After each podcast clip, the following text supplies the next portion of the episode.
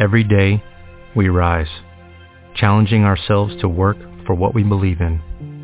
At U.S. Border Patrol, protecting our borders is more than a job. It's a calling.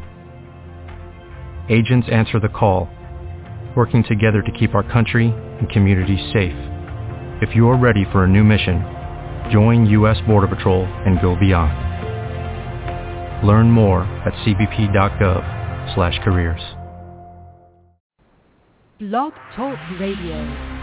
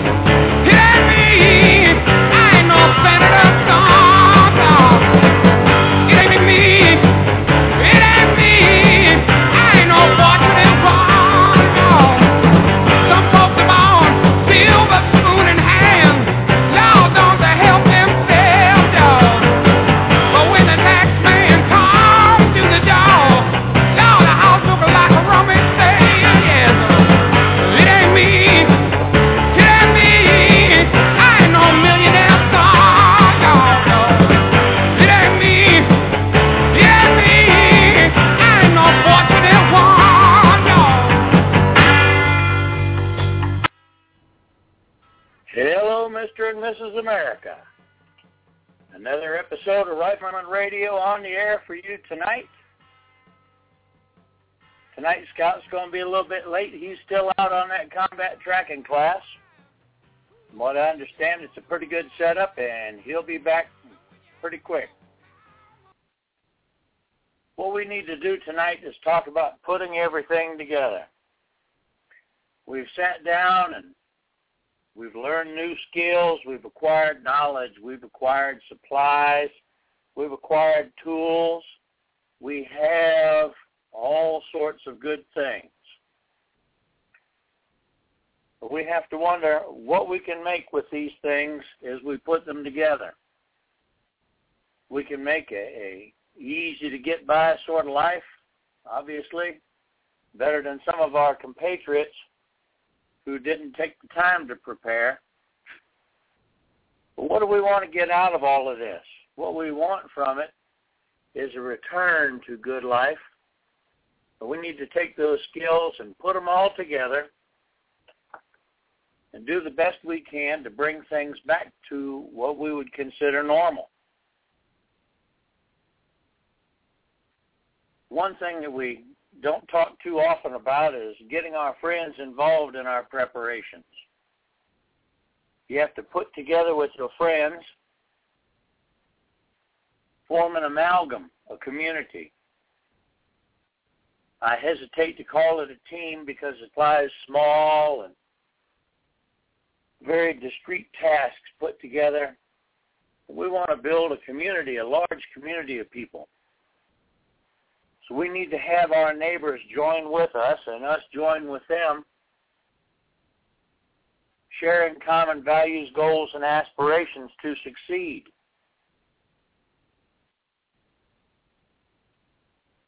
Are you working with your neighbor who raises chickens?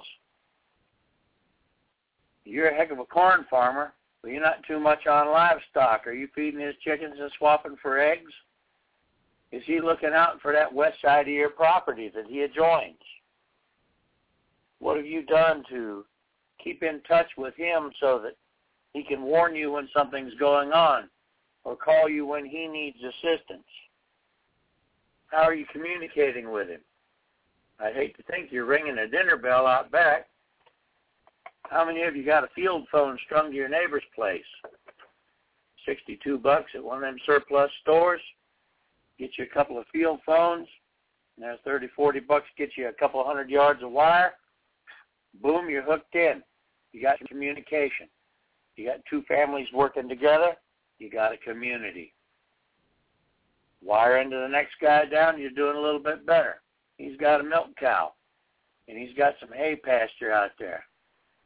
But uh, he could sure use some some corn to increase Bossy's production a little bit. Maybe a little labor too. You have to put them all together. What did you put together with your neighbors as far as your preparations? Did you plan on each specializing in some discrete task of the survival and return to civilization civilization machine? Or have you just sat back and not talked with him a whole lot? That's something you need to get involved with. You need to be talking with those neighbors. You need to plan together. You need to coordinate your efforts. You need to be able to be mutually supporting to each other in all kinds of ways. You got a passel of kids, he's got a passel of crops. Well, you need to be providing some labor if you want to eat regular. Maybe he prepped a little better than you and got a wider variety of seed. What have you got to offer? So you can make the team work and everybody can get a little better variety of food. If you haven't coordinated your preps, if you haven't sat down and, and pre-planned how you're going to deal with emergencies and catastrophes, now's the time to do so. Maybe you don't have space to store all of your stuff. Your garage is instantly turned into a solid block full of stored buckets of cracked wheat, corn, and beans, and a bunch of powdered milk to where you can't get in there and get to a screwdriver to fix a loose door hinge. Well, if he's got a little extra basement space, maybe you need to be swapping out some space. But that means you need to sit down and talk with him about your plan. And is your neighbor someone you can talk to that plan about? Have you cultivated his friendship and his trust? Because friendship and trust go a long, long way. Friendship and trust can gain you access to his goods when you're really hurt. and what will you do with the people that wander by? Obviously, we can't sit there and do harm to people who are just trying to pass through and get to somewhere where their preps may be or where they have family they can depend on. What have you done to prepare for charitable giving? I'd hate to think that we would be so cold and callous that we can't give someone a meal and hurry them on down the road. Admittedly, it's not much, but you can't be turning people away just because. Sure, there can be a risk. You have to plan for it. So when the guy you've got working up there in the barn sees those strangers coming down the road, he can get on that field phone and let everybody know, hey, we got somebody coming, y'all get ready. And one of you goes down to the gate, says, well, friend, I can't feed you. Here's some beans, here's a gallon of water. You head on down the road a ways, and God bless you. Maybe it's not as friendly as it could be, but it's a whole lot better than sitting there and being ugly and turning people away. I ain't going to claim to be the best church-going Christian man in the world, but even I can't turn away a little kid that's starving. Maybe I can't keep them on and feed them, but I'll give them something and send them on their way happy. You and your neighbors need to coordinate these things. Maybe you coordinate a place far away where you keep some food. Maybe a local church wants to open their doors. Fine, you can contribute a little bit there you can go out to the end of the road and say, well, neighbor, I can't help you out, but you go down that church two miles down the road on the right, and they'll feed you and give you a place to sleep for the night. Those are things that you need to work out in your community.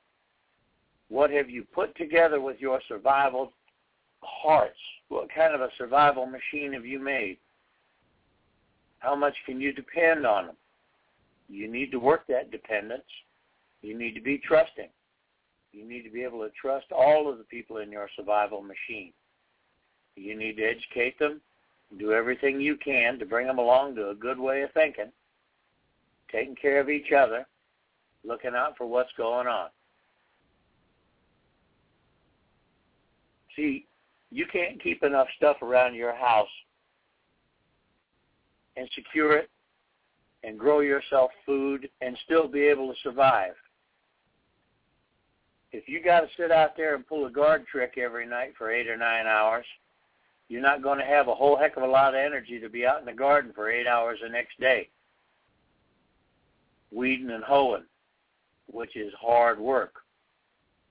It's a little bit more involved than watching an episode of Liberty Garden on on PBS on Sunday morning.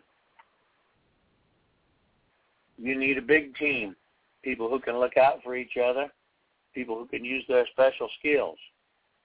So you put them 16-year-old kids out there at night, keeping an eye on things, shall we say, securing the perimeter, looking out for what's going on your place and the neighbor's place, so you can rest up and get something done during the day. If you got a family of six, you can't do anything because you don't have enough people to stand guard and do the work that's necessary to feed six people. Can't do it. If you got a dozen people, then you can stand guard and secure your belongings in your area and maybe one or two other houses if they're very close. And a bunch of you can get together and grow a really big garden. Put together a survival machine. And the people relationships that you build are an integral part of that survival machine. You can try to head for the hills and live off the land. It's not going to work. That game will be gone, and it'll be gone fast. That's why people took up farming and ranching, because nature can only produce so much. You need to produce the extra, and you need to have a well-oiled, well-rehearsed survival machine to do it. when I was a youngster, we had a community garden with three families that lived around our house. We tilled up three acres in the back, and we all planted it. In the first couple of years were kind of rough because we all tried to grow our favorite stuff and didn't always work. I could grow the daylights out of tomatoes. My neighbor, he couldn't do so good on tomatoes, but he seemed to do okay with potatoes. We got smart. He grew potatoes, I grew tomatoes. And we swapped off for what we needed. I found out how to preserve them potatoes. Taught his daughters how to do some canning. We all learned to do our part in this little machine. And that community garden stayed together for a long time. It saved all of us a lot of money on our food. Those weren't even hard times. But we learned some important social skills, how to get along with people, how to negotiate with people to get through day-to-day life, how to specialize and get the most out of people and get the best out of ourselves looking out for each other. You need to have that well-oiled people machine in your survival battery. It's worth almost as much as a tractor, maybe a good bit more. I'll guarantee if you don't have that well-oiled people machinery, it's not going to happen. You need to have skills to bring to the group. Maybe you can shoot. That's fine. You can teach the rest. But you need to do that before times get rough. Maybe you know how to garden well. Maybe you're a successful truck farmer. You need to teach your neighbors how the how those skills apply and make it work. And you need to do it before everything falls apart you need to have that well-oiled survival machine of people out there, each part intermeshed, working with each other, putting it all together. Your skills at blacksmithing, your neighbor's wife's skills at weaving, you might just be able to contribute enough to keep things going for a couple of families. You can learn to trade some of that skilled labor for food, and you might not have to work quite as hard out in your own garden. But you can't do it if you don't have civilization and society. Because if you're hiding out on your farm, staying away from everybody, you don't get many customers coming in. Standing at the gate with a shotgun every time somebody comes driving by, that doesn't entice customers real well either. The idea is to have a survival machine, not turn into some kind of 17th century survival idiot, scraping by, barely feeding a wife and kids. Got to look out for each other. What do you know about medicine? Oh, your wife's a, a nurse? Well, that's a good thing. She's got some valuable skills to trade. But she doesn't have any supplies to make it work. That doesn't help out too much. So you need to prepare for that. And she needs to expand her skills. And she needs to be available to more than just your family. She needs to be able to treat those injuries that happen when people are working hard. I don't know if any of y'all have ever clipped yourself with a hatchet yet, but it's going to happen. If there isn't somebody out there that knows enough to put it all back together, you can end up in pretty bad shape. A broken leg ceases to be a wheelchair-bound or crutch-hobbling inconvenience and becomes a fatal injury if there's no one there to help tend it, treat it right, so it can heal properly. Do you have those skills? Does your neighbor have those skills? If you don't, maybe you need to learn them or recruit somebody that does and have them teach you the skills. If you're the cannon wizard of the world, that's a good thing. Teach your neighbors how to do it. And you be the cannon wizard of the world ready to teach and help everybody else. And they'll come together to help you put a roof back on your house, catch your stray cow that got loose, or round up some feral hogs to fatten up to eat. You have to have people. You have to be working together. It has to be a team. And the team only works if you're well rehearsed, well drilled, and real well trained. You got to put it together. Scouts out there right now at that that tracking class, learning how to look for signs, see who's been snooping around where, figure out how many people been snooping around. He's learning that skill. Do you think he's not going to share it with his neighbors that he's teamed with in order to have a little bit better, safer community? If you had taken that class, you'd have the skills to detect people snooping around your place or maybe figure out where those feral hogs are hanging out so you can trap you one or two to fatten up to eat this fall. Improve your skills. Do you know how to convert your modern electronic ignition vehicle back to working with a mechanical electric ignition? You know how to stick a old-fashioned set of points and distributor in a vehicle, make it run? You can convert your computerized car back if you have the skills, and you can easily obtain them. Do you know how to weld? Learn how to weld. Do you know how to blacksmith? Do you know how to do machine work? Can you fix guns? Can you fix pots and pans? I've got a giant cauldron out in front of my house. It's in real nice shape except for one little crack in it. Makes it totally useless. It would be great for scalding a hog if I needed to. I didn't have the skills to make it right. I got a neighbor that knows how to fix those things. And between the two of us, we made a good scalding pot. It's pretty handy. And for now, it makes a nice decoration around Halloween. We can get some witches standing around it, stirring up a cauldron of brew, scare the little kids. But because he had the skills to fix that cauldron, that pot, we've got a very valuable piece of equipment. And having something big enough to boil 50 gallons of water in can be pretty darn handy, especially if you got a hog to scald or you got a bunch of cannon to put up. I can put that over a big open fire. And we got a good source of good scalding hot boiling water because my neighbor took the trouble to learn the skills. By the way, a fellow that fixes pots called a tinker. So tinkering ain't quite useless. Like I said last week, when you were a kid, your daddy told you to go out and make yourself useful. I'm telling you, you need to get out and make yourself useful and make your community useful too.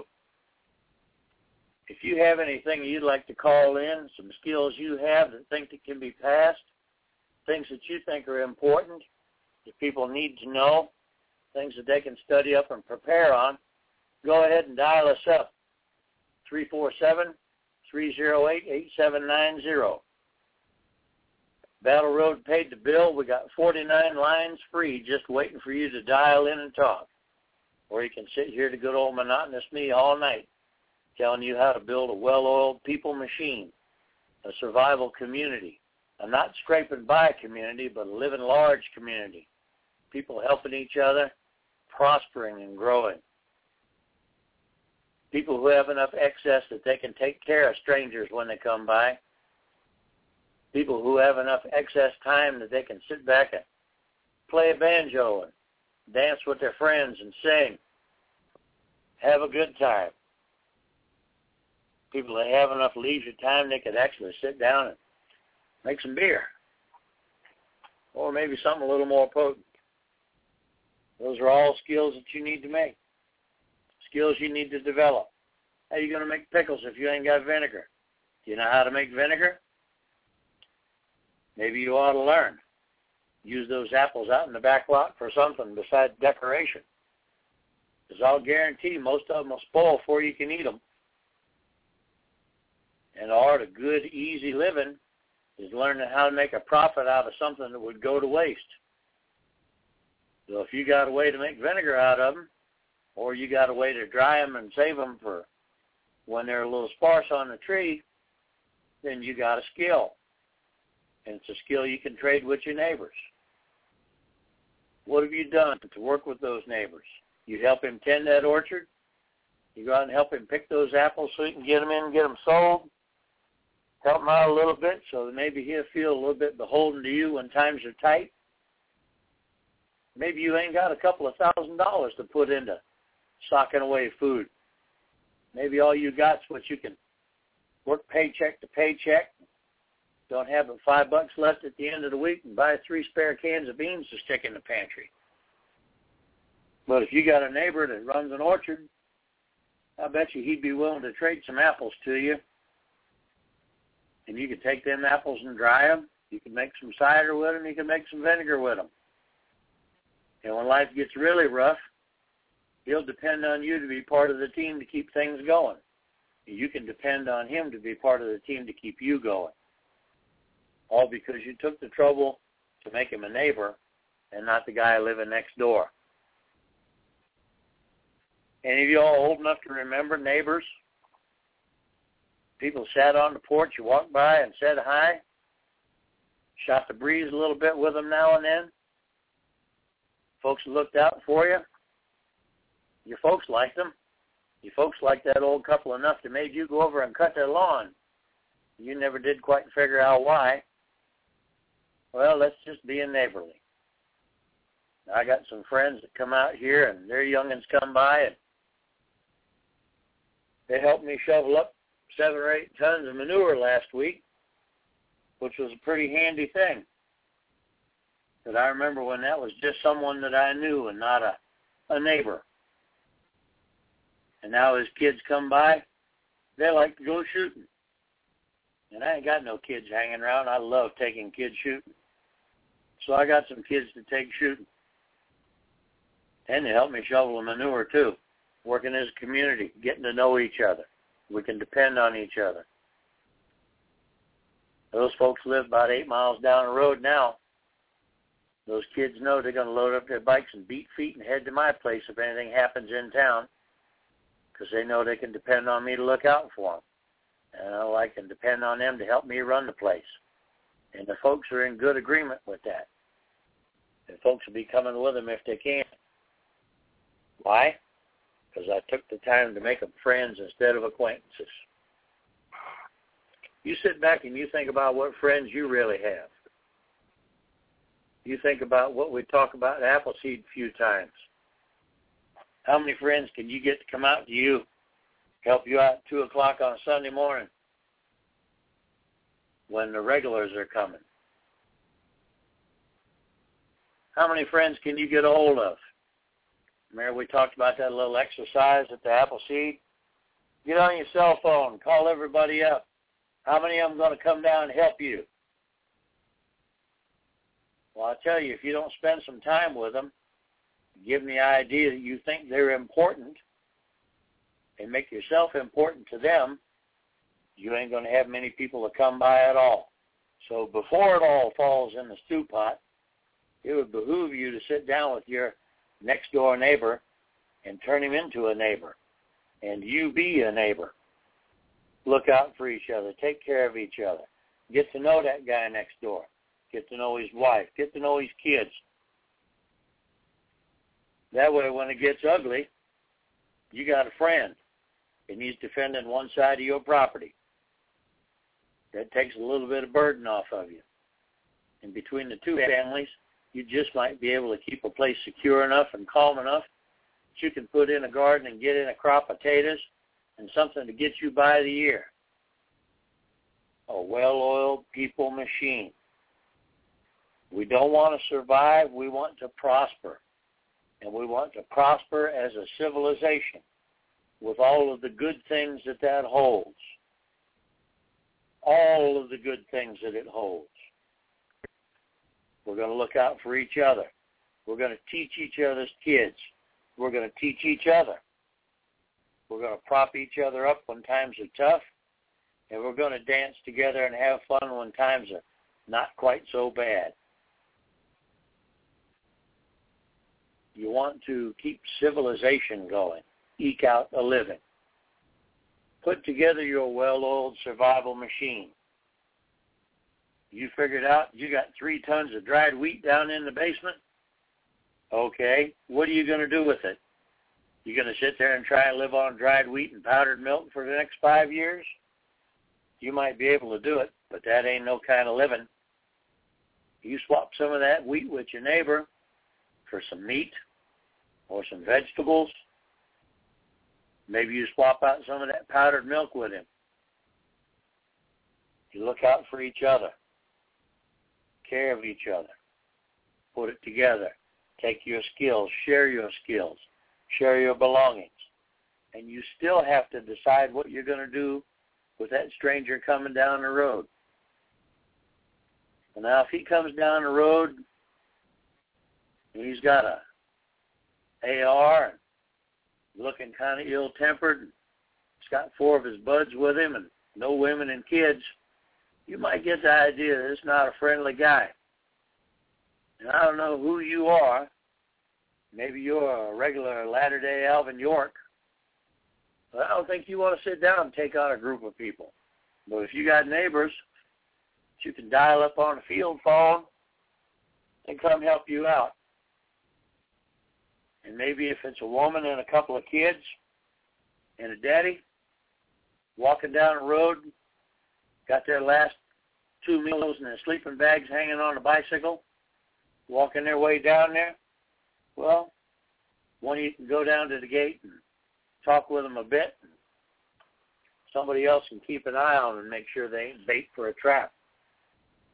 And if you prepared well and produced well, you can give those people a meal and send them on down the road not feeling the least bit guilty. I don't know about you, but I was raised to have a little something called Christian charity where you look out for your brother, look out for your fellow man. I might not always be the most personable guy you ever ran into out on the range, but I don't go out of my way to hurt or bother anybody, and I wouldn't let anybody starve or go without a drink. Not a stranger walking down my road or the guy who lived next door that wouldn't give me the time of day. Doesn't mean you need to take them in and support them for the rest of their lives give them a meal, send them on down the road. Work with your neighbors. Both of you pony up a little bit to give away to take care of them what ain't in such good shape as you are.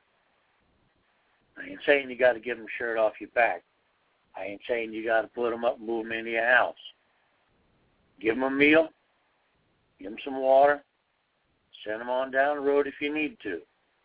And maybe you need some extra labor and you're producing well say, well, tell you what, y'all come out here and work on my farm for the next couple of months, and I'll make sure that you get fed for the next six. And you just found some more friends.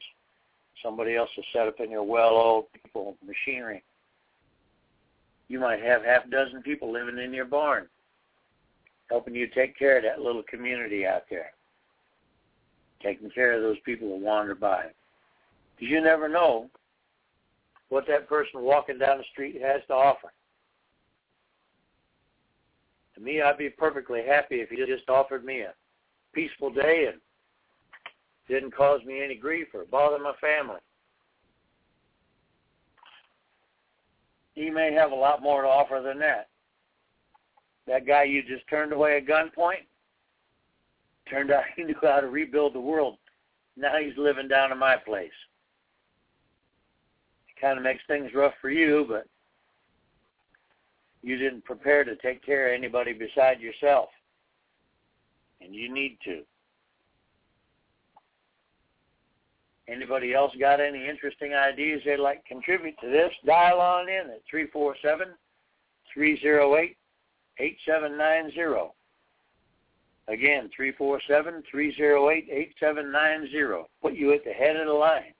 Because I'm getting tired of talking to myself out here on this blog talk machine. I'd like to have somebody chat with me and help converse.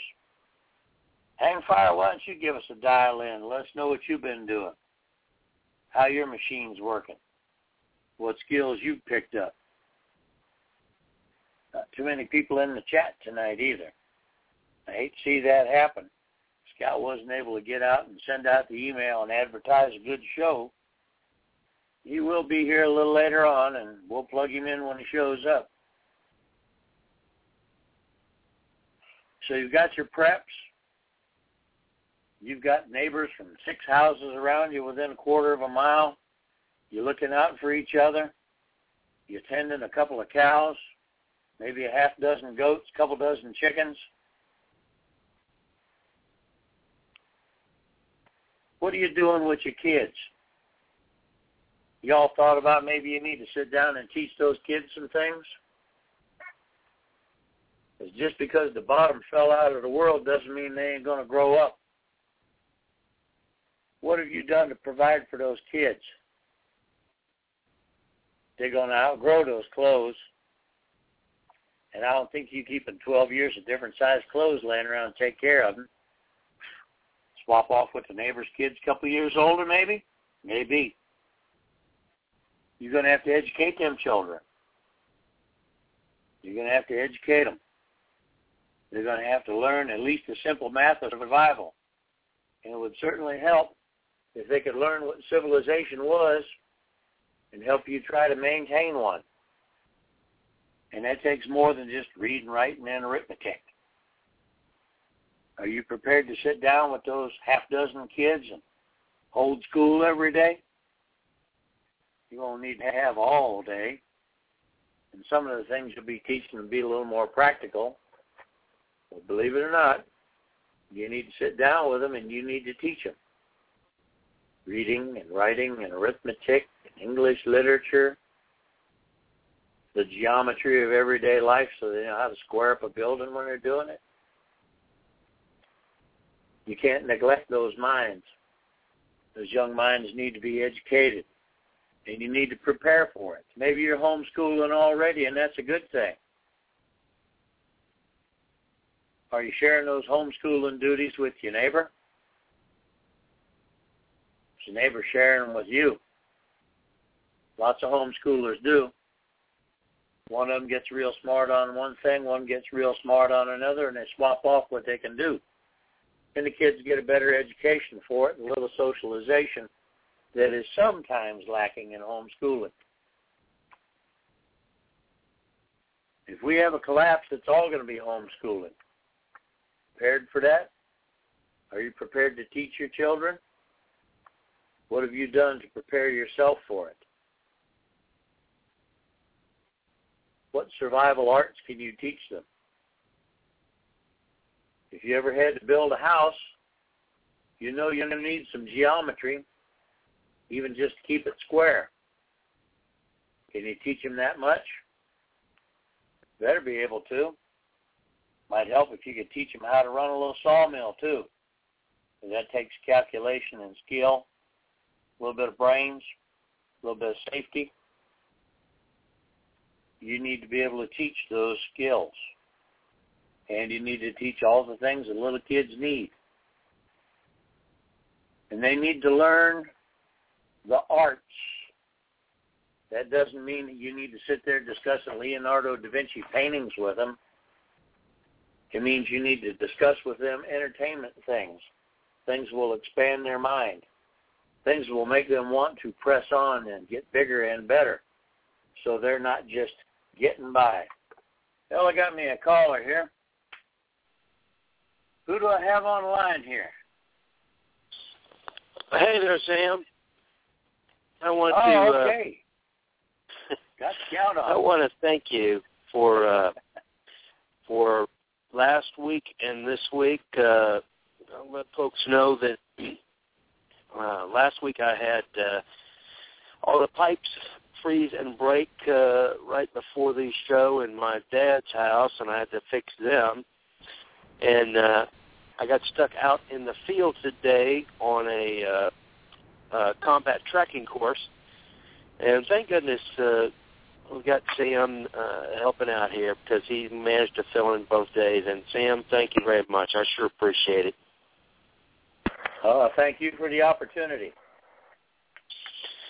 Well, I'm just now. I just now rushed in. I just now called in, so I don't want to. If you got something you're in the middle of, go ahead and, and keep going, and just uh, and I'll just uh, jump in uh, when there's time. Well, we've been talking about putting together the pieces of our survival machine, building community, learning to trust and depend on the people that live next door, to make them our neighbors, not just the people who live next door. Specialize in our skills to institute commerce between us, swapping labor and goods for things that one or the other may do better. And I brought up the idea that we need to be able to teach our children. You know, simply because the bottom fell out of the world doesn't mean they're not going to grow up and aren't going to need to know things. And I told them they Yeah. need to teach their children the arts. And by that I didn't mean that they needed to learn how to appreciate Leonardo da Vinci paintings. Which is good. There's nothing wrong with that, but you're right. Where the the American public has lost the ability to do a lot of things. They've they've lost the ability to uh, they've lost a lot of skills that they used to have. Uh, just just things that that our fathers, our grandfathers, our great grandfathers, things that they knew they knew how to do because they'd done them when they grew up. Things like uh, heck, even just like building a fire. Uh, you know, I, I, I I hang out with uh, different people all the time, and I watch people try to start a fire. And I'm talking about using paper and, and lighter fluid and everything else, and they still can't do it. And uh, you know, uh, you, you know, uh, being able to uh, know how to a garden or know how to uh, uh, to clean a rabbit uh, to prepare it. I mean, these are things that people just don't do anymore, uh, and they don't because they don't do them. They don't teach their children, and and our children are not for that. They're our our our country, our culture is not better for that. We're not better for for not knowing how to make soap, not knowing how to sew, or uh, uh, or any of these other things. Uh, we're just not better for it. You know, uh, folks need to know how to entertain themselves too. There's a, a a magic in written word that people don't always appreciate, and it builds creativity. And people that can play a banjo and sing and make each other happy when they've had a kind of crappy day for the hard work, got a long Right. task done together and have a good feed, relubricate that that people machine, get off each Right, other's people think nerves that if and they- sing and dance. Yeah. For them to be happy, they have to have either uh, cable TV or uh, they have to have their computer or their whatever electrical device that they have to be plugged into, and they have to. They, I, I see that all the time. I mean, I see that all the time, even with people camping out. They say, "Well, I've got to go into town because I've got to uh, plug back in." I understand that. I understand having to, you know, to do stuff for work or something like that. But you're right. I mean, uh, it seems like a lot of times folks have lost even the ability to to interact with each other, or you know, on a human level, to sit around and have a conversation without uh, without having it electronically. You know, and uh, and we are we are hurting in that way. And I wish that more people would uh, would unplug and uh, and try and interact with each other, especially in their own families, because that's the only way you're going to to get your your immediate family. That's the only way you're going to establish a good, uh, solid relationship with them. We have a uh, well for for about uh, 10, 15 years, we didn't have a TV uh, even in the living room. We just had one TV in the bedroom, and uh, and if if we were going to watch TV, we all went into the bedroom and uh, watched TV together as a family because we didn't want I didn't want the kids uh, to just plant themselves in front of the TV and and and grow up watching the filth that's on TV now. So instead, we had them all read. We got them all, you know, interested in reading. It didn't, it didn't, it wasn't an, an immediate uh, love for everybody, but after a few years, you know, they uh, they rolled into it, and uh, and then we would just go to the library uh, probably two or three times a month, and the kids would uh, check out books, and they'd end up getting. Well, we'd end up getting uh, 25, 35, 45 books, you know, at a time for the family. And uh and they read and because of that they make much better grades and they don't uh they they're not uh uh the slaves of television and electronics. I'm not saying it's bad because uh, I think uh, a lot of the younger generation now they have to uh, be uh, they have to be fluent in technology, but at the same time, you don't have to give up uh, reading and learning how to talk to each other either. We would make sure that we have our dinners, uh, you know, together at the dinner table. Uh, during dinner time, we don't answer any phones, we don't make any calls, and uh, and we talk to each other. And uh, I think that a lot of a lot of families don't do that. A lot of a lot of people don't do that. You know, it used to be when when I was a kid. I'm sure it was the same way with you because you and I have talked about this before, Sam. That uh, you when you lived in like in a town or even rurally, you knew your neighbors and you you interacted with them uh, when your neighbor was going to do some project. You, you just naturally assumed that you were going to help, and they kind of made the same assumption. If they were going to put a new uh, another roof on their house or something, they just kind of assumed that that you were going to help, and you did. Because you show up on Saturday morning with your ladder and your hammer and go to work. That's it. Because at uh, at some point down the road, you're going to need your roof repaired, or you're going to need uh, uh, your barn uh, set up, and they're going to help. Not because it's what they love to do, but uh, but because the community is supposed to work together uh, to help each other, and you interact that way, and you form stronger bonds with your neighbors. And when you do that, your neighbors, uh, and and this is true in the city too. You know, your neighbors know that you that you are, or you know them, you talk to them.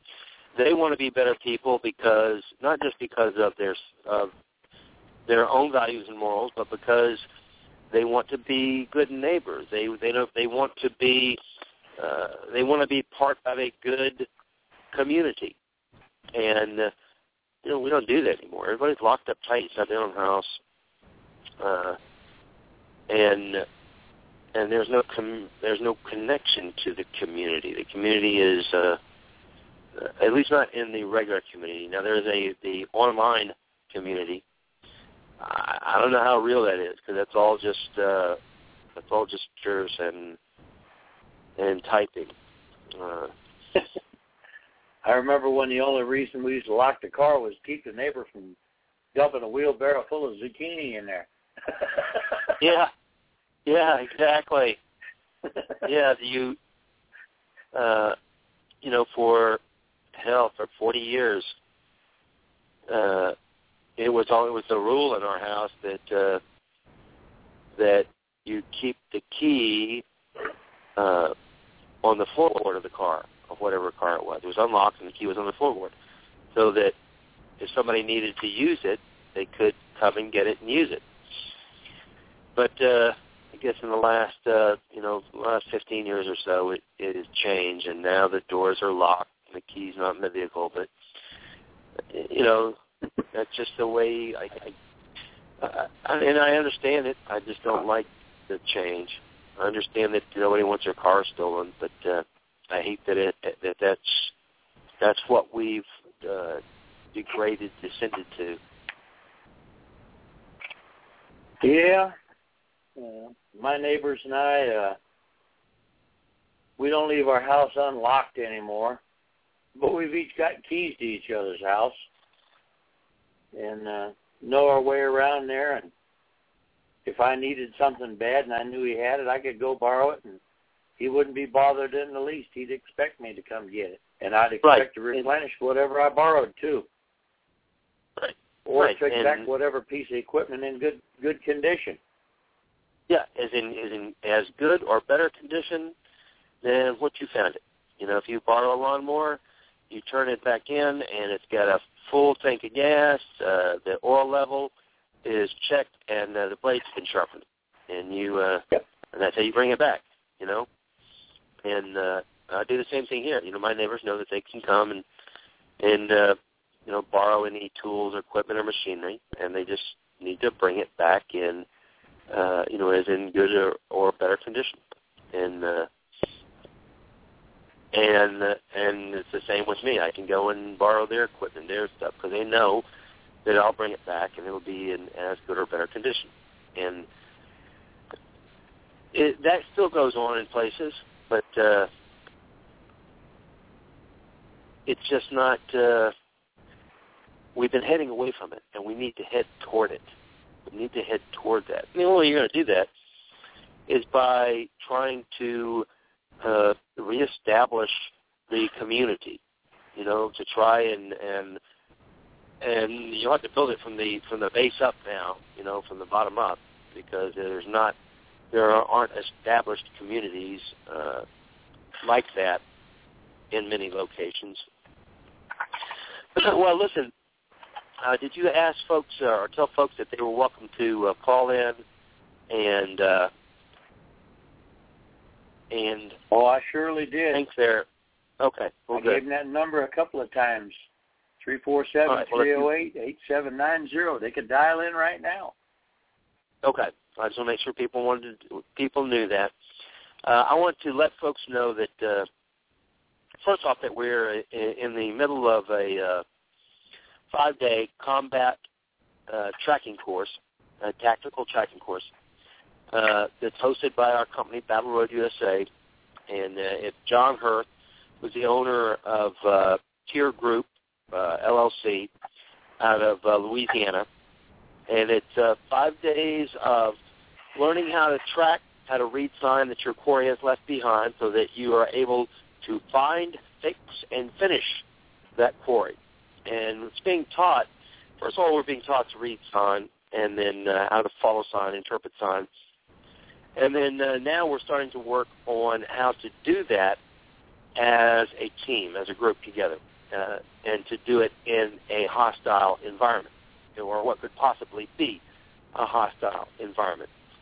Uh, and it's a very interesting course. Very, it's a it's there's a, a lot of information. It's going a lot better than I thought uh, it was going to be, and uh, the course is just fantastic. And we're probably going to offer this again. So make sure that uh, if you if you are interested in attending the course at a, in a future date, be sure and let me know. Drop me a line at RWVA Range Scout, all lowercase, one word, at gmail.com. RWVA Range Scout, R-A-N-G-E-S-C-O-U-T, at gmail.com. And let me know that you're interested uh, in taking the course. We'll see if we can't uh, set up another group of 10 folks to take the course together. We want we need, we want 10 folks, so we have two track two team, uh, teams of uh, five, because that's how many folks are in a tactical tracking team. So get get in touch with me, and we'll uh, and we'll get another course uh, set up as soon as possible. Now we also have the Battle Road USA End of the World as we know it Zombie Destruction Run and Gun.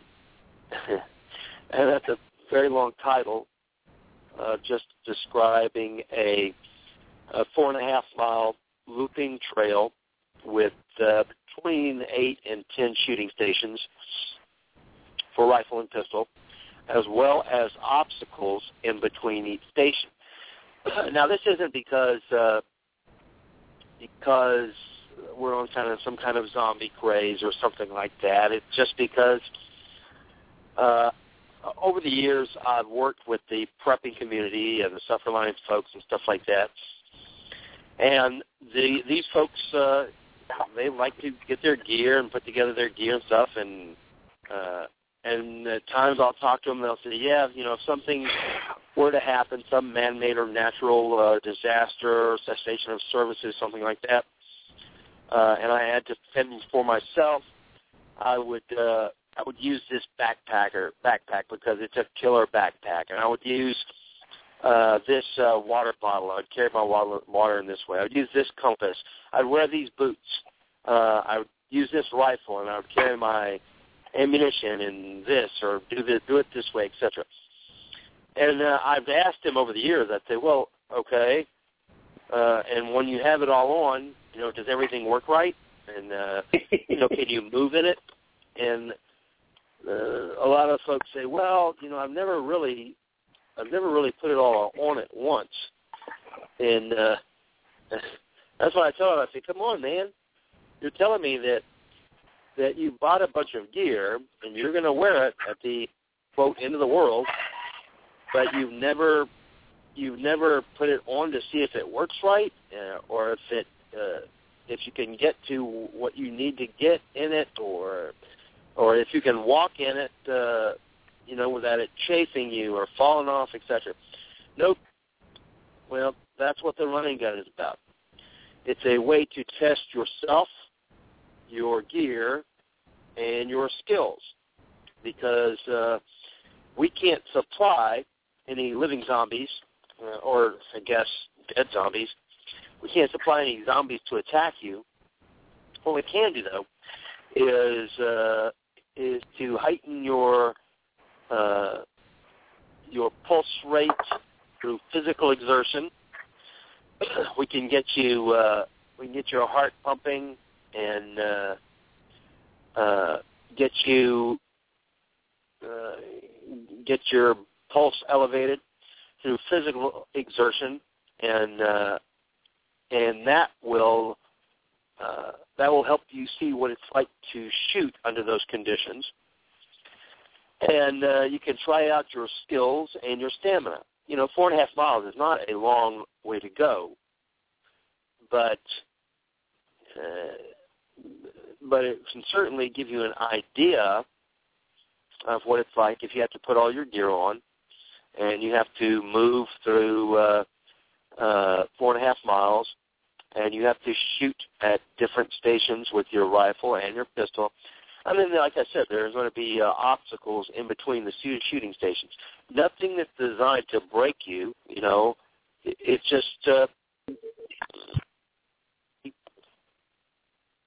how your uh, uh, how your gear is going to while you're wearing it, while you're moving up and down over uh, over an obstacle, or or how you're going to do when you're uh, you're crawling on your stomach uh, to a certain area. So that's going to be April 26th, and you can go to our website at uh, www.battleroadusa.com and uh, and take a look at it, and then go ahead and get signed up for it. All right, uh, you'll get a meal and a T-shirt with your uh, with your entrance fee. And also, if you uh, if you have some shooting experience and uh, you would like to help us out, then uh, and work one of the stations during the uh, the run and gun, you can send a uh, an email to mark at battleroadusa.com. That's mark M A R K at battleroadusa.com. Tell them that you would like to be a range safety officer for the event and uh, then you can come on the Friday before the event. The event's going to be on Saturday, April 26th, but you can come on Friday and run the course with the rest of the staff members and the RSOs, and then your uh, your payment will be to work the next day. You'll be able to uh, run one, help us run one of the stations there, and then uh, that will be your. We'll waive your entrance fee. All right. So go to uh, battleroadusa.com, check on, click on the run and gun, and then get signed up for that, or send uh, an email to mark at battleroadusa.com and tell them you'd like as an RSO. All right. Uh, we also have uh, we have a lot of courses coming up during the uh, the upcoming year. Now we're re we're re uh, retwisting up the calendar. So if you go there and you don't see anything listed yet, or if there's if all we have is a zombie running uh, the zombie run and gun listed, don't don't worry because uh, we're trying to put in a new calendar. It's an interactive calendar that uh, has all the dates on there. Just keep checking back, and uh, we'll have the calendar up and running. uh, because we'll also be having uh, a precision rifle sniper course and then we'll be running uh, the five-day squad schools.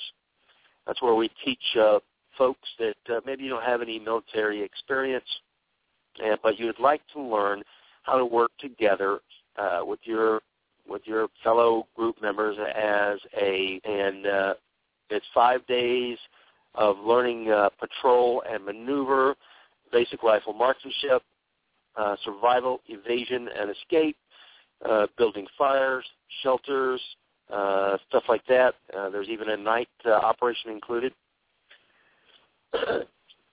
and uh, uh, in addition to the uh, fighting shotguns, combat carbine, and uh, uh, and combat pistol courses that we host, and the concealed carry and uh, the basic programs that we host. All right, that's battleroadusa.com. All right, let's uh, let's talk real quick uh, about uh, the last time that I was talking to you guys. I was talking to you about the uh, the battles of uh, Trenton and Princeton, and and those are some of the most, uh, to me, I think, some of the most amazing uh, battles in, during the history of the American Revolutionary War. It's a turning point where the the the whole nation was pretty much assured that we we were done for. We were done. Washington had been forced out of New York, forced out uh, further and further west. Finally, been forced to pushed out of New Jersey and across to Delaware. And everyone thought, for all intents and purposes, it was done. It was over. We were finished. The the idea of uh, our American Revolutionary War and freedom had been quashed. Congress, uh, uh, everyone thought it was done. Uh, one of Washington's close friends, his secretary, wrote him a note uh, with the advice of, you know, please do something. Do something. Even if you fight a battle and you lose, at least it lets him know that that we're still in the game. We're still in the war. It, but if we do nothing, everyone is going to drift away. And this was uh, this was at the end of almost all of the current uh, enlistments. Everybody's enlistments was uh, were going to run out uh, at the end of December, and the army was going to dissolve. Uh, what was left of it, because the army had already uh, evaporated from the 30,000 uh, at uh, in New York down to the simple thousand that Washington was commanding uh, after he crossed the Delaware. Then came the battles of Trenton and Princeton. Uh, Washington attacked Trenton on December 26th, and uh, and captured and killed a complete garrison there of the uh, the Hessian soldiers, marched them off, uh, captured all of their goods, marched them all off, uh, crossed back over the Delaware, then turned right around and made another attack where he fought the British, fought the, the British to a standstill there at Trenton, fought them until dark, then at the Upper Roost that the camps were still occupied, and uh, with the British saying that uh, they would bag Washington in the morning. Washington and his men uh, slipped out in the middle of the night, made an in run around the flank, and attacked Princeton, and captured and killed the garrison there. And then went into their winter quarters. Both sides went into their winter quarters immediately after this, because once again, this is uh, this is uh, uh, from the January 25th until the 3rd of Jan. I mean, uh, December 25th until the 3rd of January. now the troops have gone into their winter quarters.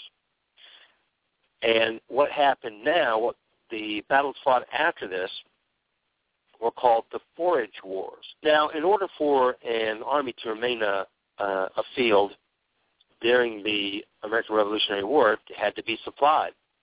And when people think about things like uh, like war during the American Revolutionary War, uh, they don't think about supplies. Matter of fact, nobody ever thinks about supplies when they're thinking about war. When they're thinking when they're watching a movie about the war or anything else, they don't think about the fact that it takes a tremendous amount of supplies uh, for to keep men in combat.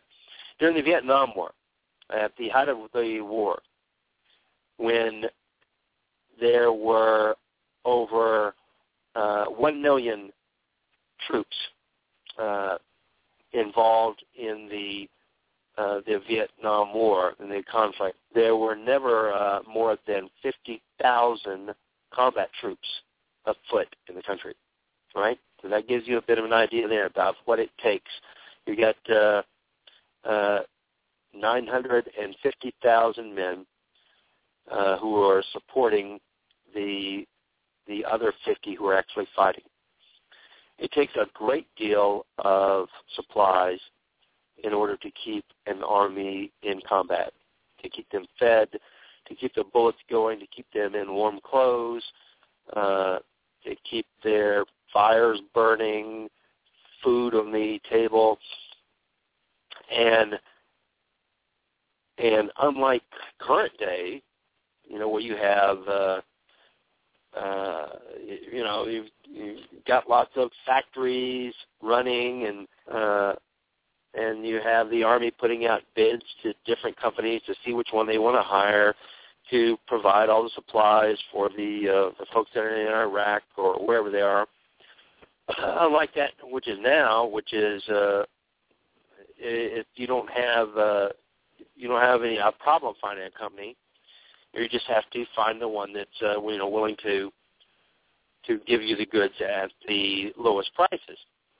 Now, during the American Revolutionary War, uh, there weren't uh, thousands of companies that were uh, providing services that the government could take advantage of. Uh, in a lot of the areas, uh, especially there in uh, New Jersey, during this point, it was a fairly rural area. So how are you going to get the supplies that you need for your army? Uh, and it was a pretty good, it was a pretty long way from uh, for that time period, pretty long way from the coast, from the ports where they would receive goods that might be shipped from uh, England in order to supply the troops, uh, all the way to uh, western New Jersey, all the way to the like to, to the Delaware River. It's a it's a pretty uh, pretty great distance, uh, much too far for them to receive all of their goods in that fashion. So what they were doing was foraging for their for their supplies. And when I say foraging, uh, you know, you think about when we when we talk about foragers, you think about somebody going out uh, into the countryside, you know, with a cloth or a hemp bag, and uh, and picking dandelions and pine cones and you know stuff like that, so that they can use them for for to eat or in in uh, their homemade elixirs or something like that. Uh, what what these guys had to do was they had to send out uh, uh, 30 or 40 wagons, you know, at a time to go out and get hay for their horses because the army moved uh, by virtue of horses. The horses had to carry the troops. Uh, they had to uh, the the supplies and stuff for the troops. They had to pull the wagons. Uh, you know, they had to they had to be fed every single day, whether they were in combat or not. Even though they're in winter quarters, the horses still have to be fed, and uh, so they would have to send out uh, soldiers with uh, wagons to go and uh, get hay. And some of the hay could be cut. Uh, I mean, some of the forage could be cut from uh, from different things that were still standing. But in the wintertime, there is nothing to uh, there's nothing growing. There's nothing that uh, that you can go out and harvest. That means they had to go to the, all of the different farms along the way and take the forage from the farms. That means they'd pull up to the barns and say, "All right, we're going to take uh, half of the hay that you have in your barn."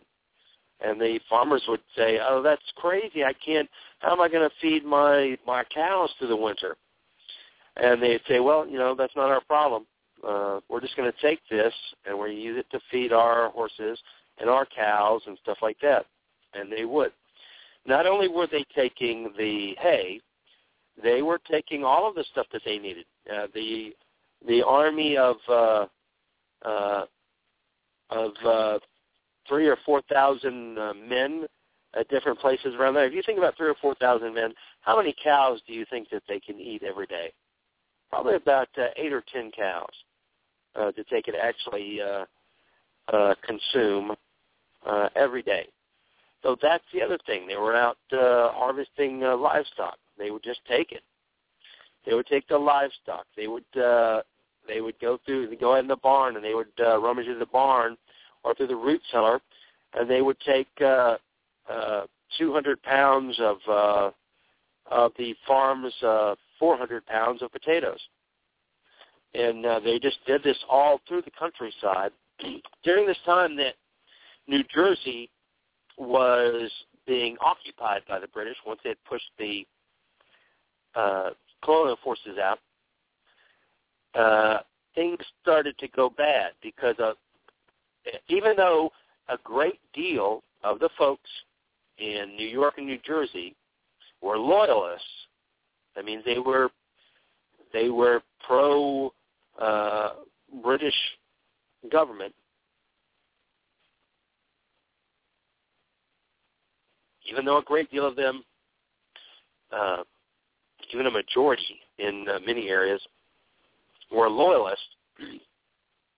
They were being the uh, British soldiers had begun to mistreat them, and by that I mean that they were uh, they were taking more uh, on these foraging uh, runs. They were taking more than they were supposed to. Uh, they were pillaging from the uh, the colonists, from the locals. That means they weren't just taking. They may not just be taking the uh, uh, the half of the food uh, that the farmers had. And in many cases, they took all of the food, and then they also took all of their uh, all of their linens, all of their clothes, all of their plates and dishes. Uh, there was a great deal of uh, beatings and murders and rapes of the colonists, of the locals, by the British troops. And I'll tell you, there is nothing that uh, that will change the loyalty of a group of folks or or a, even a whole town than if somebody comes in and beats or burns the home or rapes the wife and daughters of one of your neighbors, then that will change the whole attitude of that community, and it did over and over again because this wasn't happening just a few places. This was happening in a great number of places.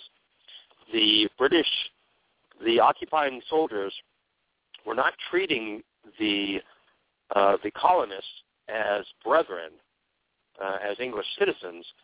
They were treating them as uh, uh, as a conquered people, uh, as as a conquered strange people, and this was turning the attitudes and the loyalties of the folks in New Jersey's uh, completely around. Now, during this same time, the the uh, the soldiers, the militia, the, col- the colonial soldiers, who were in their winter encampments too. Uh, and let me just let me let me run this more in a uh, a timeline for you. Uh, back in August of 1776, when the uh, the New York campaign began, uh, Washington and the Continental Army fought to defend New York, which was hopeless because New York was an island, and and unless you controlled the sea, uh, then you didn't control the island, because whoever controlled the sea, the water around the island, controlled the island. Uh, nevertheless, uh, Washington did try to he tried to defend it because that's what Congress wanted him to do. Now, most of New York was actually loyal to uh, to England and to the king, but over the uh, in the course of about two months, uh, General Howe managed to defeat Washington's forces, and he gained control of New York, and he pushed Washington uh, out of New York into New Jersey. Uh, the fighting continued, and Howe chased Washington all south, all the way to Philadelphia, and then Washington retreated across the Delaware uh, into Pennsylvania, which was considered the uh, it was considered out west Pennsylvania, and uh, and we know that once he crossed the river, you know he went uh, uh, almost 100 miles uh, down each direction and uh, of the river, and took all of the boats that were available to keep the uh, to keep Howe's forces from following. And then uh, Howe went to winter quarters and uh, and they established a uh, like a network of outposts. One of the outposts was Trenton. Uh, there was another one, Princeton, and that's where the the battles of Trenton and Princeton were fought and came in. uh, uh, once he had once he had beaten uh, uh, Howe's forces, uh, Washington established headquarters then for the winter at Morristown, and uh, uh, he established forward outposts uh, to the east and to the south of the uh, the Watchung Mountains, and uh, uh, then over the course of January and February, the Continental Army actually kept shrinking. You know, like I said, the enlistments were up, and uh, and folks were leaving. It was winter, uh, and the the incentives that Washington had ordered had offered many of the men uh, uh, to keep them in long enough to fight the battles of Trenton, and Princeton. Those ran out too, and uh, uh, and so the the Continental Army was shrinking down uh, from the 3,000 to, uh, to almost at 2,000.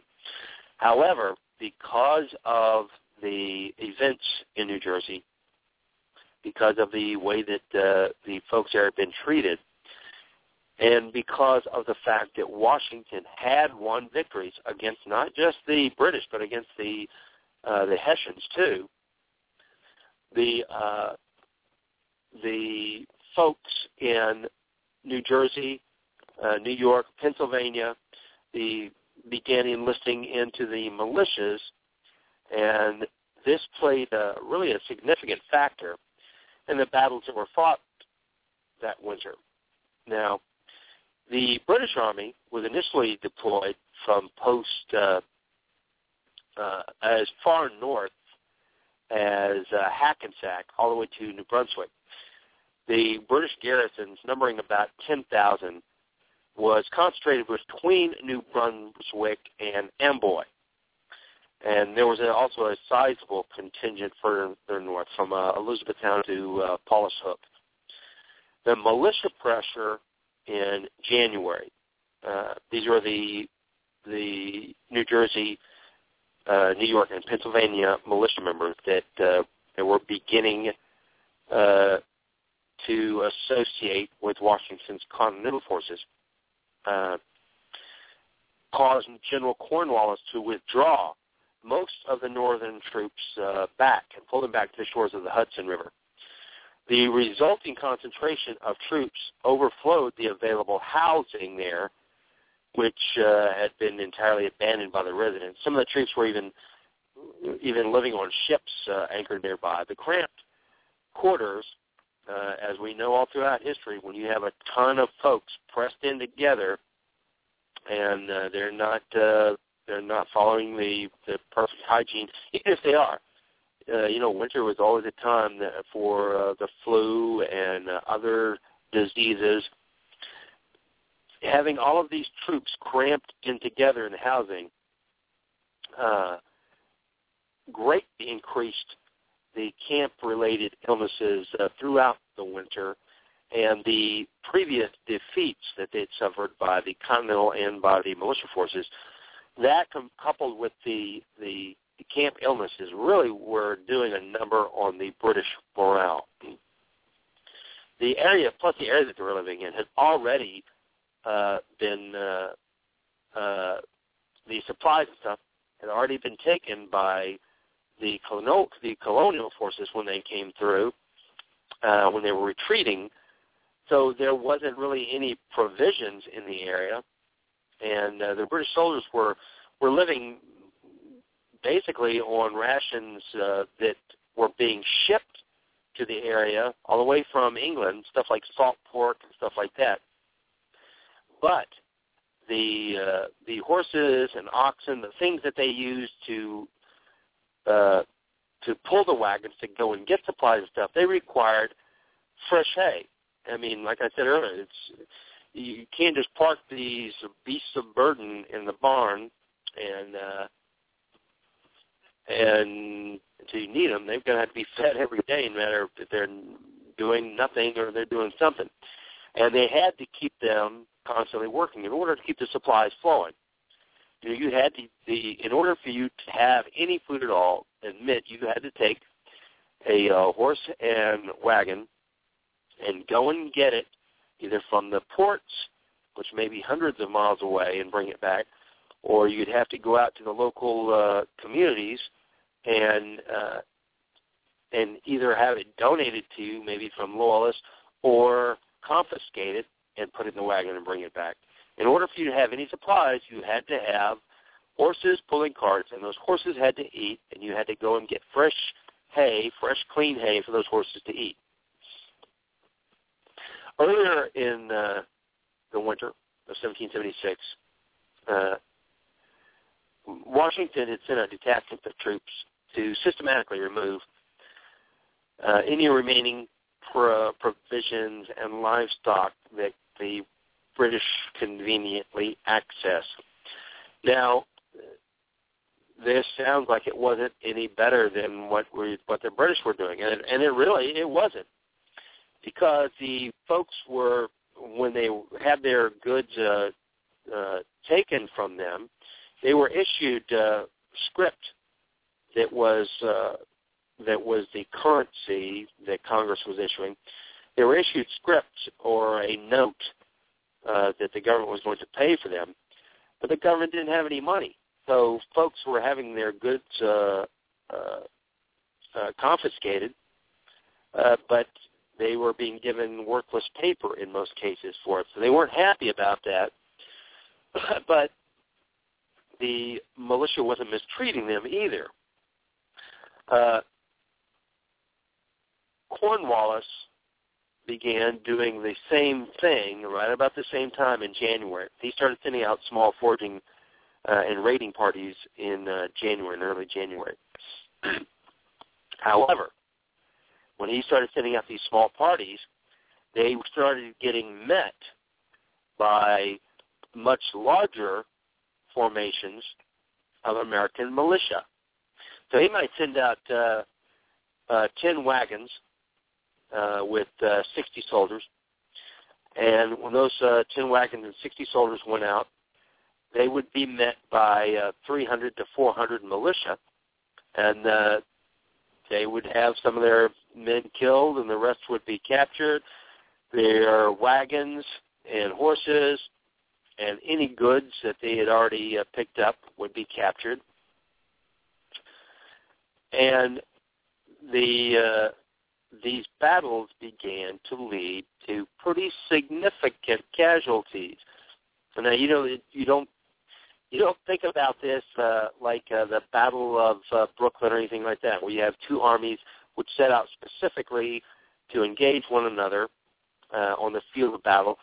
But these were really not that different from that. You had one group uh, that's uh, setting out to go and get supplies from the countryside, and another group that's going out because uh, they're going to stop them. And in a way, I think this was pretty smart because uh, a lot of times the the uh, British soldiers were going out and on their raiding parties, and they were raiding and taking stuff from the local inhabitants, which made the local inhabitants mad at the British. And then the Americans were attacking those convoys and taking all the goods, so they benefited from the goods. They weren't getting the uh, the anger of the locals because they didn't go and steal it from the locals. The, the British soldiers did. And because they took those things from the British soldiers, the British soldiers still needed those goods and supplies, so the they would have to send out more parties, more and larger and uh, parties more often to try and get more stuff. And the American militia would send out larger groups in order to fight them and confiscate the stuff that they were that the British soldiers were seizing from the local population. All right. Uh, so the uh, in an early example of this, we've got Brigadier General uh, Philemon Dickinson. He got together a group of about 450 militia, and he drove off a British foraging expedition uh, in what's called the Battle of Millstone. This was on January 20th. Now, Washington gave his commanders pretty wide latitude in how to act and how to meet this threat. And his command, basically his commands were to constantly harass the enemy and that they should be aggressive in their tactics. And that gives them pretty wide latitude. The early successes that the American uh, militia forces had uh, really depended on the successful intelligence that they were receiving from the local communities. uh, one British commander reported uh, being met with force, notwithstanding the orders were given, but a few hours before the troops moved. Right. So, so what he's saying is that uh, they were attacked and met with force before they even went out to do what they were supposed to do. So somehow somebody knew and somebody relayed the information to the militia. The militia got the information in time to muster their forces and attack the British before they were even out doing what they were trying to do. So, and like I said, a lot of this was due in fact that the British soldiers had made the local populations so angry with them that their loyalties, which uh, in many cases may have been split, uh, in, it it caused a great deal of the communities to turn their backs on the British forces, and the communities began to serve the militia. Uh, even the supply convoys uh, bring provisions from outside the state to places like the, the large garrison they had in New Brunswick were not immune to the American attacks. Uh, where the Raritan River and the roads from Perth and Amboy uh, came together there, it offered uh, perfect opportunities for for sniping and raiding and, and attacks on the supplies of the British. These dif- difficulties that uh, the British commanders were facing uh, caused them to change their tactics. And so they began trying to to lure the militia units into traps uh, where they could have the upper hand. They would try and set it up so that they would try and get the militia units to attack a certain area, but they would have uh, two to three to four times the number of British forces there waiting for them. And uh, uh but this wasn't that successful because, uh, like I said before, in, in order for you to do something like this, you need to it would need to be a secret.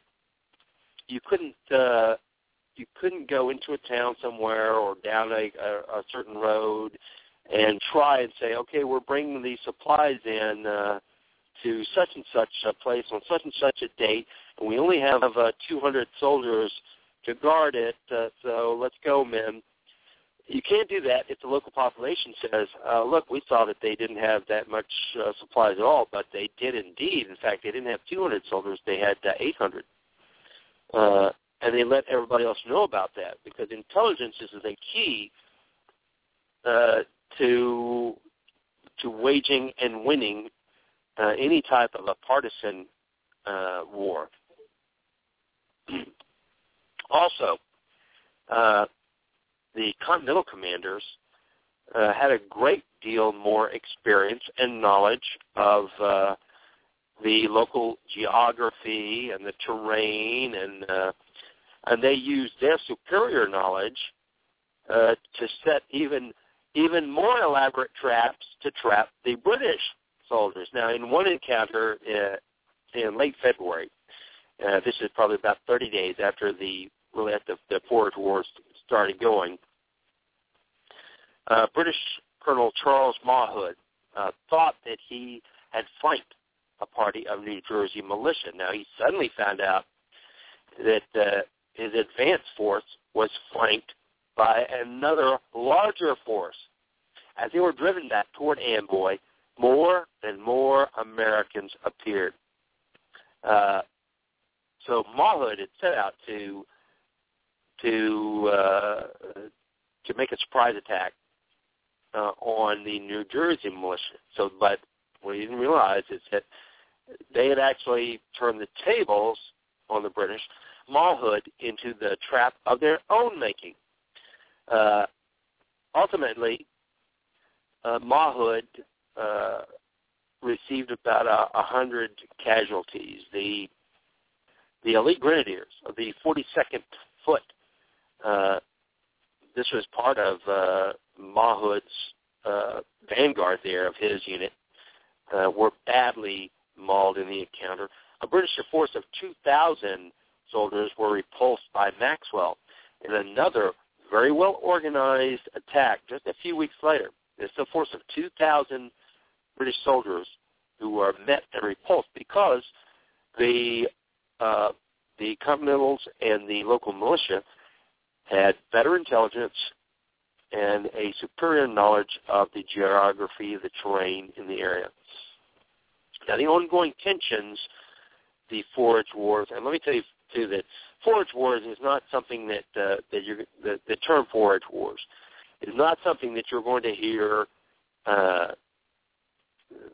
in a lot of places uh, until after the time period when David Hackett Fischer wrote his book, because uh, Dr. Fischer is the one who actually coined the term the forage wars. Right. Anyway, the forage wars were taking their toll on the on the British. Uh, one of the uh, one of the captains of the of the Hessian uh, troops. He was one of the Jaegers, which is a, the light infantry. The Jaegers were the, the guys that were like the uh, like almost kind of like the the Minutemen were in the militia. Uh, and these were the guys who were who were pretty much usually on the, the front lines and good shots and very uh, fast, alert, mobile troops. He was a captain of uh, the Jaeger. Anyway, he he thought that uh, he had written in his journal, the men have to stay dressed day and night. The horses have to stay constantly saddled. And the army uh, is being gradually destroyed through this foraging. Now, some of the forage that uh, the British Army needed was provided uh, via New York. But this was it, it was never sufficient for the Army's needs, just like uh, if you tried to take gasoline uh, from uh, you know one end of the state to the other, and you didn't have, and there weren't any gas stations. So as you're driving further and further, you keep having to pump that gas just in the back of a truck uh, into the engine, you know, into the gas tank. So eventually, when you get to where you're going, you only have uh, a little bit left because you had to pump it all into the the truck's engine to get there. Flies from New York out to the uh, the western uh, to the garrisons there in New Jersey. in order for you to to take a wagon load of hay from New York to New Jersey, you have to feed those horses along the way, and and the wagons didn't carry like uh, you know a hundred bales of hay. Uh, and a good deal of the hay would be eaten by the time you got to the garrison. So even though even though you had hay that was being provided via New York, it, that was never enough for the army's needs.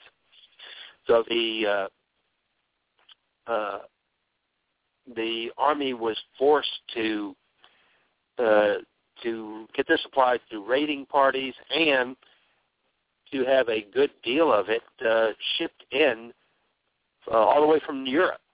Uh, and to me, you know, that that's just that's kind of a crazy thing, right? To to try and have hay brought in by ship. It's a huge cost uh, in uh, in money and in uh, in space that could be better used to ship other things and material and shipping time. All right, so over the course of that winter, uh, Dr. Fischer has uh, compiled a list of battles. And he, he himself describes it as an incomplete list, uh, consisting of 58 separate actions that occurred between uh, January 4th, which is the end of uh, the Second Battle of Trenton and the capturing of Princeton, and March 21st, 1777. That's uh, January 4th to March 21st. So that's uh, roughly two and a half months. There were 58 different actions, 58 different engagements that occurred in that period. But like I said, Dr. Fischer uh, himself is one of the few people that has even that has ever attempted to com- to compile this listing. And I'd like to get him to to come on the radio show and talk about this because I think the forage wars are are very fascinating. Uh, regardless, he says that this that the 58 actions is an incomplete list. The British and the Germans kept much better track of their casualties during this time period than the uh, than the colonial army and the militia did. You know, they had a, a much better record-keeping system, and they were required uh, to keep very good records and then to submit them, uh, you know, to their commanders uh, back in Europe. So they would have to make sure that they made up detailed, very detailed records, and then uh, and then bundle them up and ship them to Europe. So we have really good records of the casualties from the British and the German side. We have, we don't have as good of records from the colonial and militia sides because uh, the militia didn't have a good record keeping system and as colonial forces. They had a very rudimentary uh, administrative uh, systems. the documented British and German casualties record more than uh, uh, 900 uh, British and German wounded or killed in action. And uh, uh, a number of these 58 actions that we have records on uh, actually don't include any casualty reports for the British or Germans, so we're we're not too sure if that is a total. Combined with the losses that the British received at Trenton and Princeton. Remember that uh, at uh, Trenton, Washington Washington captured close to uh, 1,100 uh, Hessians, and then uh, another three to 400 were captured at uh, Princeton. Uh, the British lost more men in New Jersey than they did during the whole for New York. Uh, let's uh, let's talk about some of these actions. uh, okay, we've got action uh, at Elizabethtown. Now, at Elizabethtown, uh, on the 5th of January, this is uh, just a couple of days after the uh, capture of Princeton, uh, a regiment of the Waldeck Infantry and uh, a couple of companies of the 71st Troop of the 71st Foot, uh, along with a troop of British light dragoons who'd been stationed in Elizabethtown, New Jersey, uh, was ambushed by militia near the town. One trooper was killed, a second one was wounded. Now the next day, about uh, 50 of the Waldeck infantry uh, left town with a small escort of light dragoons with then instructions to uh, to clear the countryside there. So they were once they left town, they were going to move through the countryside and clear it of any hostile forces. Uh, uh, this uh, the uh, patrol was led by uh, uh, Captain von Hack, and this large uh, this is a pretty large patrol because you've got 50 infantry uh, with a uh, with a though it's a small accompaniment. Uh, they did have light dragoons with them. Uh, was attacked near Springfield, New Jersey, uh, near Springfield by the New Jersey militia. In Elizabethtown, the soldiers heard distant gunfire. Then uh, a couple of hours later, the uh, British horsemen came back without any of the foot soldiers.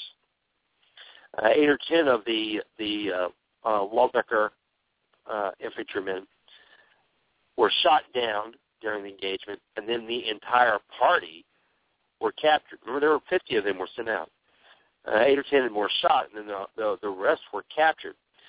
Uh, they were ordered to pull back to Amboy. The garrison hurriedly packed up and left on the 7th of January. Now, as the troops evacuated Elizabethtown, the militia attacked the rear guard, and uh, and as the rear guard and the soldiers, as they began a very confused rout, the Americans actually moved in very quickly, very tightly, and captured 100 uh, of the soldiers, including the baggage trains of the two regiments and all the food supplies.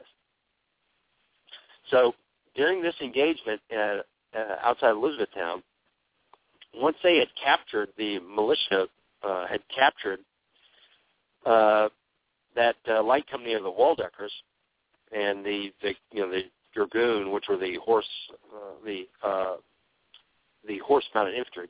When they made it back, the uh, the the unit decided to pull out of Elizabethtown to retreat out of it. And during the retreat, they lost another 100, all of their supplies, all of their food. Uh, on the 10th, this is uh, five days later, at uh, Chatham. This is at uh, Connecticut Farms and uh, Bonhamtown. Uh, on January 10th, 1777. Now, Colonel Charles Scott's Virginia Continentals captured 70 of the Highlanders together with their wagons at uh, Chatham, New Jersey. Scott's brigade was uh, composed of the 4th, 5th, and 6th Virginia regiments. Connecticut Farms you had uh, uh, on the 15th of January, you had 300 New Jersey militia commanded by Colonel Oliver Spencer attacked 100 German foragers. The Americans killed one enemy soldier and captured 70 more. The following day, on the 16th, uh, another group of 350 uh, American soldiers uh, attacked a large body of British foragers at uh, Bonhamtown, New Jersey, killing 21 enemy soldiers and then uh, critically uh, or seriously uh, wounding another 40 more. Now we don't we don't have uh, we don't have any records uh, for the Americans' losses, but but they were not as high uh, as the losses. Uh, then on the uh, uh, 20th of January, five days after that, uh, near Van's Nest Mill, there were 400 militia members and then 50 of the Pennsylvania riflemen. Now, the Pennsylvania riflemen, these are the Westerners with the rifled muskets, the sharpshooters. There were 400 militia and 50 of the Pennsylvania riflemen. They uh, they attacked across an icy stream, an icy stream in the middle of January. These guys attacked across it. They fought a pitched battle with 500 British regulars who had three cannons. The British lost 25 casualties, uh, 12 prisoners, 43 wagons, 104 horses, 115 head of cattle, and about 60 sheep. Uh, the American losses were reported at four or five men. Now, afterward, the British refused to believe that they had been beaten by a militia. Uh, they they would not admit that 450 militiamen had attacked their 500 regular British forces and beat them. But that's exactly what happened. A couple of days later, on the 23rd, uh, two British regiments were waylaid by uh, uh, General Maxwell, uh, American General Maxwell near Woodbridge. The uh, 200 uh, New Jersey Continentals, these aren't the militia, these were Continental soldiers from New Jersey, uh, killed seven and wounded 12 during this attack uh, and suffered only two men wounded. At Drake's Farm on the 1st of February, uh, 1777, uh, Brigadier General Sir William Erskine, first baronet, set up a, a uh, really a pretty clever trap. He uh, sent a party of foragers to Drake's farm near Metuchen. And when Scott's 5th Virginia tried to gobble up that small party, he rushed his large force into action. Uh, several battalions of grenadier, light infantry, the 42nd Foot Soldiers and Hessians uh, dashed into the battle, supported by eight artillery pieces. But instead of fleeing, instead of taking off, the uh, Scott's Virginia, his 5th Virginia, launched a vicious attack, a vicious counterattack, which momentarily broke uh, the Grenadier battalion they were fighting. And then under intense cannon fire, the American attack was stopped, but the soldiers fought on tenaciously until they forced all of the uh, the uh, grenadier battalions, the light infantry, and the Hessians, forced them back toward Brunswick. Now, the Americans did lose 30 to 40 casualties, uh, but they killed uh, 36 British and wounded over 100 more. Uh, it showed the it showed the British that despite what they thought was a really clever track and superior numbers, that uh, that it, that was not going to that was not going to be all it took to beat the American forces. Uh, in addition, during during this engagement, uh, Lieutenant William Kelly of the Continentals uh, and six under six other uh, American soldiers had been who had been wounded, and during a tactical uh, withdrawal, which is uh, which is another way to say uh, a retreat, you know, where a retreat has been ordered, uh, usually for some other reason than you're just than you're just getting your butt whipped. Uh, during a tactical withdrawal, these wounded men were left on the field and the British soldiers who were so angry about their their and frustrated about their attack not beating the Americans, they uh, they were witnessed uh, beating uh, and stabbing all of the American wounded prisoners to death. When the Americans ended up recovering the bodies, and the bodies were just just beaten into into pulp because the British stabbed them over and over with their bayonets, and then they just took their their the rifles and butt struck them until the bodies were completely mangled. Uh, and this infuriated the American soldiers.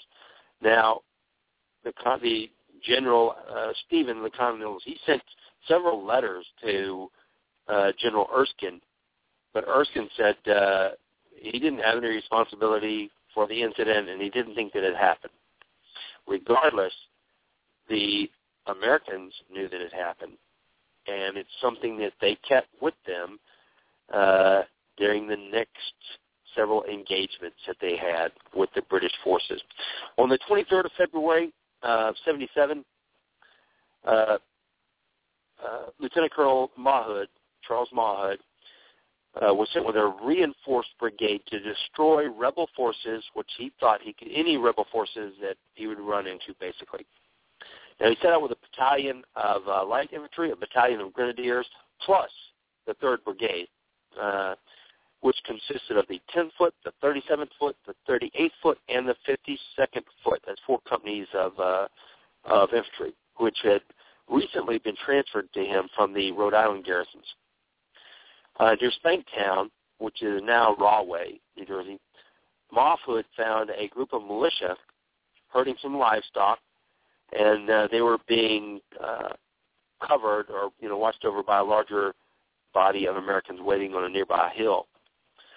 the British officers sent the uh, Grenadier Company, the 42nd Foot, on a wide flanking maneuver to try and get over there and outflank the uh, the American forces uh, that were on the Overwatch Hill. But just as the Grenadiers prepared to launch their assault, they were fired on from ambush. So the the American forces apparently had either seen this or they, as, as it was unfolding, they prepared an ambush for it, and they ambushed the flanking force that Mawhood had sent uh, and killed uh, over 26 of the company that was trying to uh, outflank them as, at the onset of the engagement. Right at that point, Maxwell sent his superior force forward to envelop Mawhood's force. so uh, Maxwell's force was larger than Mawhood's, but Mawhood didn't know this. He could not. He couldn't see Maxwell's force.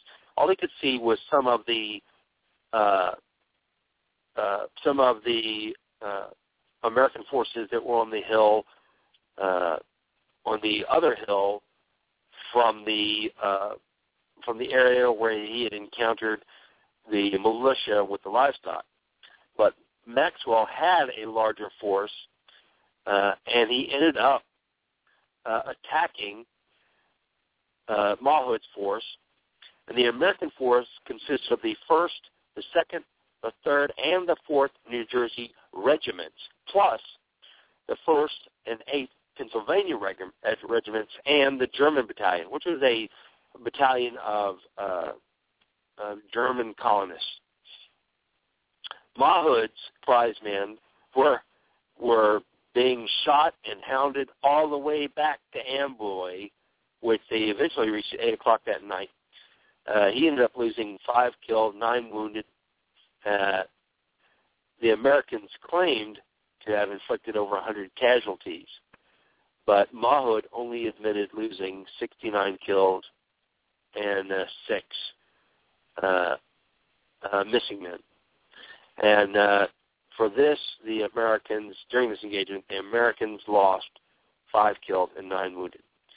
Uh, and uh, apparently that they they wrote that they killed over a hundred of the British. Uh, during the during the uh, uh, the the American Forage Wars, uh, the British suffered constantly, and uh, they ended up being being forced to retreat from the New Jerseys and be uh, and locked up in uh, in New York for uh,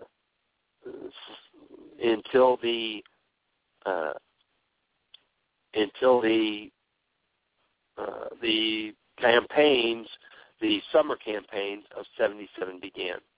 Uh, the it, it was turning out a great deal different than uh, than what they thought was going to happen during the during the campaigns. uh, all right. I'd like to remind you guys that uh, just like uh, what Sam was saying in the beginning, that uh, uh,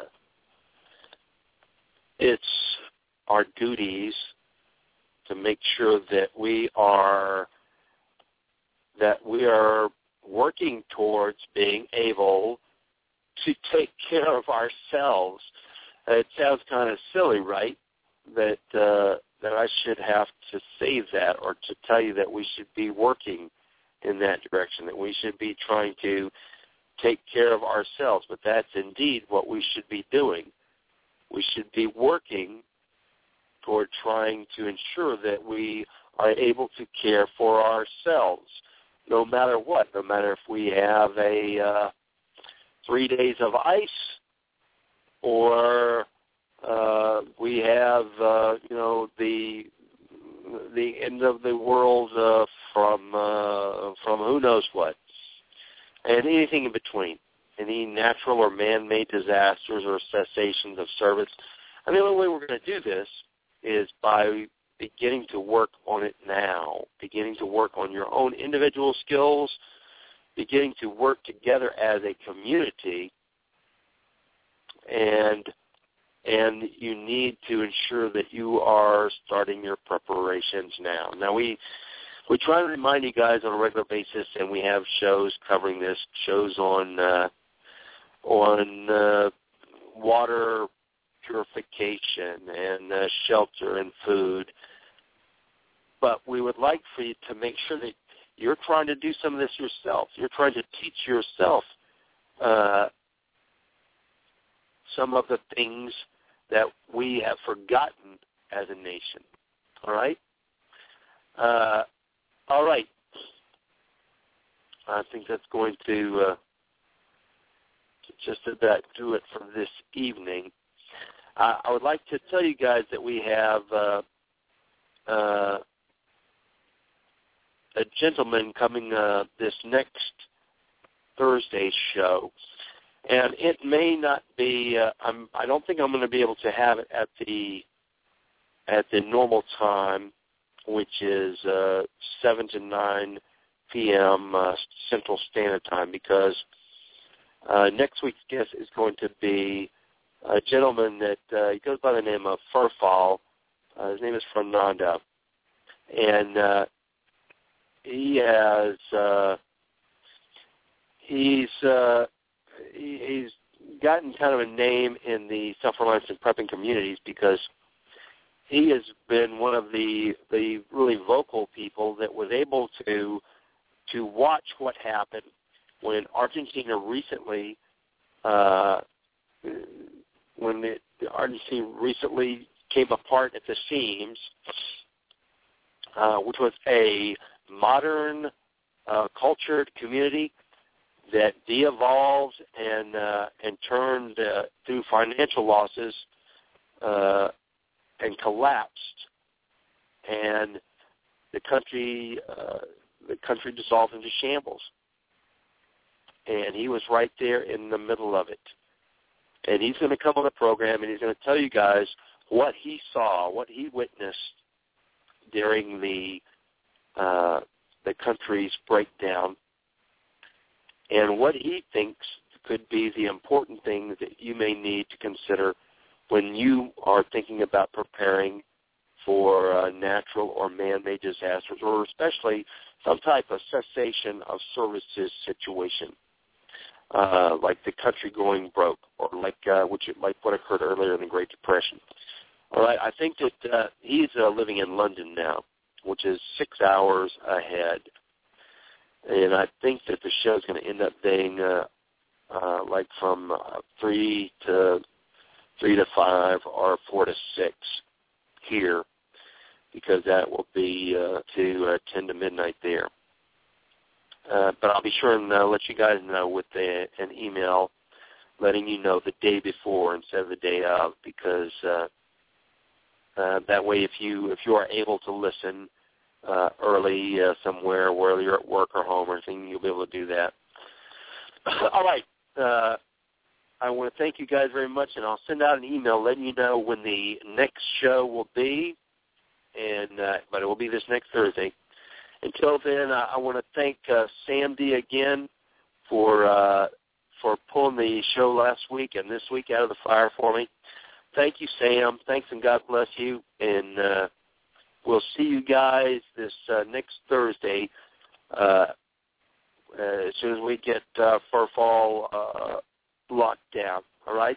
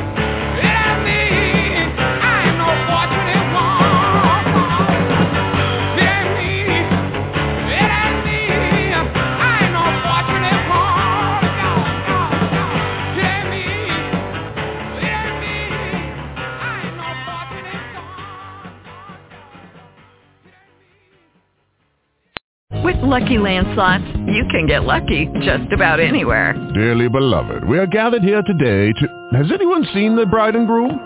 Sorry, sorry, we're here. We were getting lucky in the limo and we lost track of time. No, Lucky Land Casino, with cash prizes that add up quicker than a guest registry.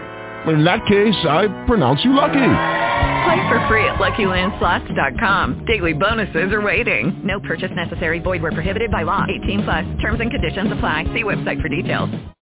With Lucky Land slots, you can get lucky just about anywhere. Dearly beloved, we are gathered here today to... Has anyone seen the bride and groom? Sorry, sorry, we're here. We were getting lucky in the limo and we lost track of time. No, Lucky Land Casino, with cash prizes that add up quicker than a guest registry. In that case, I pronounce you lucky. Play for free at LuckyLandSlots.com. Daily bonuses are waiting. No purchase necessary. Void where prohibited by law. 18 plus. Terms and conditions apply. See website for details.